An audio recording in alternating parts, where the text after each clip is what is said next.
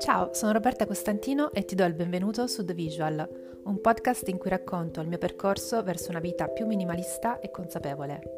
In questo episodio voglio parlarti di Yannick Sinner. Mi ha molto colpita un'intervista di qualche giorno fa in cui dichiarava candidamente di essere molto attento al risparmio. Eppure è un milionario. Sì, ma milionari si diventa anche grazie a questo mindset. Buon ascolto. Yannick Sinner continua ad essere un esempio per le nuove generazioni e non solo per le vittorie sul campo, anzi sui vari campi e la sua scalata della classifica ATP mondiale, ma anche per i messaggi che lancia e che sono molto spesso disruptive sia rispetto al suo status che alla sua età. Restio a parlare del suo privato, ma non a condividere i suoi valori, aveva già raccontato di quanto preferisca stare lontano dai social perché non sono la verità e di come sin da piccolo sia stato abituato a cavarsela da solo, lontano da casa, rispettando il lavoro dei genitori e vivendo la sua passione per il tennis senza sentirsi mai una star, ma un semplice ragazzo, anzi un uomo, come ama definirsi.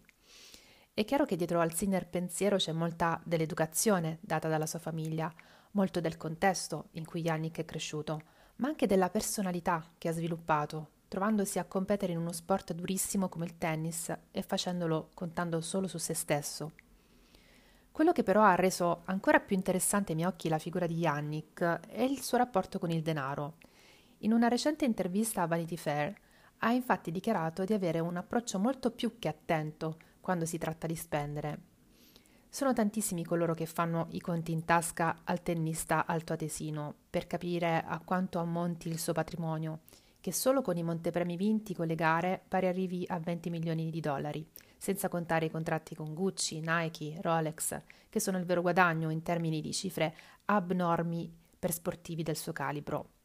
Quindi, senza dubbio, parliamo di una persona che non ha nessun tipo di problema economico, eppure è capace di spiazzarti ancora una volta, anche fuori dal campo, rilasciando una dichiarazione in cui dice Prima di comprare qualcosa guardo sempre il prezzo, sempre.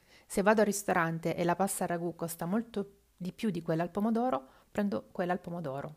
Non perché sia tirchio, ma perché rispetto il denaro. L'unico regalo che mi sono fatto è la macchina. È una bella macchina, ma non pensi a una Ferrari, una Lamborghini o a una Maserati. Perché questa dichiarazione è importante? Non è il fatto in sé, ma l'ennesimo messaggio costruttivo che involontariamente lancia ai suoi coetanei. Siamo di fronte ad un unicorno, ad un'anti-pop star sportiva e non al classico giovane ricco e famoso che sfoggia collane di diamanti o va in giro ogni giorno con una macchina diversa, vantandosene sui social. Al contrario. Il Sinner pensiero è tutt'uno con la sua vita e non cambia in base al suo conto in banca. Quello è una conseguenza delle sue azioni, della sua preparazione, del suo lavoro, ma non è mai stato il suo obiettivo.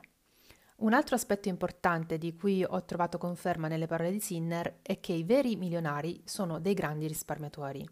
Non si costruiscono fortune sperperando denaro, ma si usa il denaro per ciò che è importante. Certo, Sinner non vivrà nel condominio di 50 metri quadri, ma di certo avrà uno stile di vita che non esagera, nonostante le sue possibilità. Eppure questo è il ragionamento di un ragazzo di 20 anni che ha molte possibilità economiche e nonostante ciò usa con rispetto il denaro. Ma quanti di noi ragionano allo stesso modo, nonostante le possibilità decisamente inferiori? Quanti di noi sono disposti a rinunciare agli aperitivi, alle cene fuori, al cinema, ai vestiti firmati, alle iPhone di ultima generazione, alle vacanze costose da condividere sui social? Eppure capita non di rado di sentire amici, colleghi lamentarsi perché non si arriva a fine mese, perché il conto è prosciugato, di aspettare con l'acqua alla gola l'accredito dello stipendio.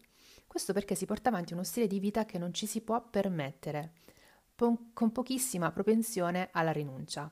Voglio fare la vita che voglio, ma voglio avere anche un conto in banca che cresce. Queste due variabili non si incontrano purtroppo quasi mai nella vita. Non è un mistero che molti di noi millennials non abbiano visto spesso i loro genitori andare a fare aperitivi o a spendere centinaia di euro in vestiti o organizzare continui viaggi per passare il weekend. Al contrario. Eppure con uno stipendio si faceva crescere una famiglia. Non sto dicendo che quel modello sia perfetto, ma è un esempio di priorità. Se la nostra priorità è avere una famiglia e far crescere i nostri figli, dovremo rinunciare a qualcos'altro, sempre che di rinuncia si tratti. Perché è qui il vero tranello. Per Yannick Sinner, accordarsi la racchetta da solo a 13 anni, comprando l'apposito strumento invece di farlo fare ogni volta a pagamento, non era una rinuncia, un sacrificio, ma un modo efficace per risparmiare denaro. Se la mia priorità è godermi la giornata e l'immediato, e fare aperitivi, shopping e cene fuori, e mi fa sentire bene, non è un problema. Poi però non bisogna lamentarsi di non riuscire a comprare casa, chiedere un mutuo, di non poter comprare qualcosa senza farlo a rate, di non poter investire sulla nostra istruzione, su noi stessi, su qualcosa che però ci rimane. In questo podcast ho parlato spesso di educazione finanziaria di come io per prima sia stata una di quelle persone che spendeva oltre le sue possibilità. No, ma non è mai troppo tardi per rimettersi in careggiata e perché no prendere spunto da ragazzi virtuosi come Sinner. Ma come migliorare la propria educazione finanziaria? In primis capendo cosa è davvero importante per noi, su cosa vogliamo investire da qui ai prossimi 5-10 anni, cosa vogliamo davvero dalla vita, cosa vogliamo costruire? E poi attuare un piano per far sì di avvicinarsi al nostro sogno, studiare, informarsi, cambiare lavoro, trovarne uno più remunerativo, investire sulla nostra formazione, fare corsi che accelerino la nostra crescita professionale e finanziaria, ma anche essere disciplinati, darsi dei limiti, avere un foglio Excel su cui segnarsi giornalmente spese e entrate, darsi un obiettivo di risparmio e rispettarlo, tagliare tutte le spese inutili. Ci sono tantissime cose che possiamo fare. La cosa più difficile è cambiare il proprio mindset. Ma se abbiamo chiari i nostri obiettivi ci possiamo lavorare con determinazione, disciplina e costanza.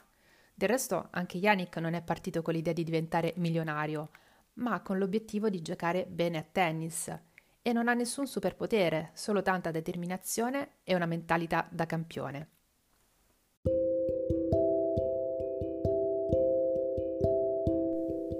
Visual è un podcast autoprodotto che va avanti grazie alla mia forza di volontà, ma anche alle vostre recensioni positive, ai vostri suggerimenti, ai feedback che mi inviate spesso su Instagram. A proposito, mi trovi cercando Roberta Costantino, trattino basso. Se ti va di ascoltarlo ancora, sostienimi seguendolo, condividendolo sui social o lasciando 5 stelline come valutazione. Per me significa molto. Grazie mille e al prossimo episodio. A proposito, di cosa vorresti che parlassi? Scrivimi in DM su Instagram. Ciao!